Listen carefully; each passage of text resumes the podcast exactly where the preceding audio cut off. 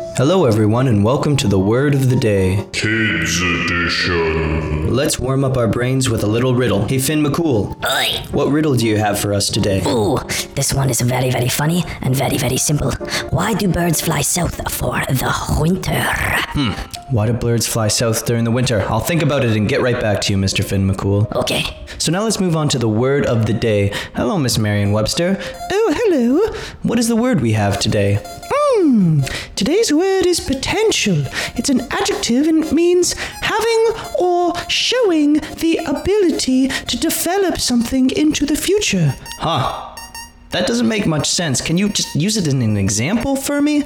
Oh, yes. When you look at a seed, what you're looking at as a seed's potential to become a tree. It's not a tree yet, but one day that seed will t- become a great big tree. Oh, so the seed has all of that potential. Exactly. It is showing the capacity to become or develop into something in the future. A seed has the potential to become a tree. Oh, thanks. I get potential now. That makes a lot, a lot of sense. All right. Will I see you tomorrow with a new word, Miss Marion Webster? Absolutely. So let's move on to the answer to our riddle of the day. And that was, if I remember correctly, Mr. Finn McCool, why do birds fly south in the winter? Yes, that's the uh, that's the riddle for today. Um, I don't know if you can get it. It's kind of silly. Oh, I know why birds fly south in the winter.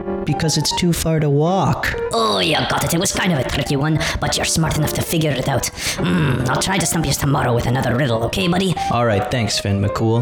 So today's word of the day is potential, and it is like showing the ability to become something bigger in the future. Like a seed has the potential to become a tree if you water it and put it in some ground and make sure it gets a lot of sunlight. One day that seed will has the potential to become a tree. So just use that word in a sentence in front of your parents or your teacher, and I'll make sure to come back with another word and another riddle tomorrow for you.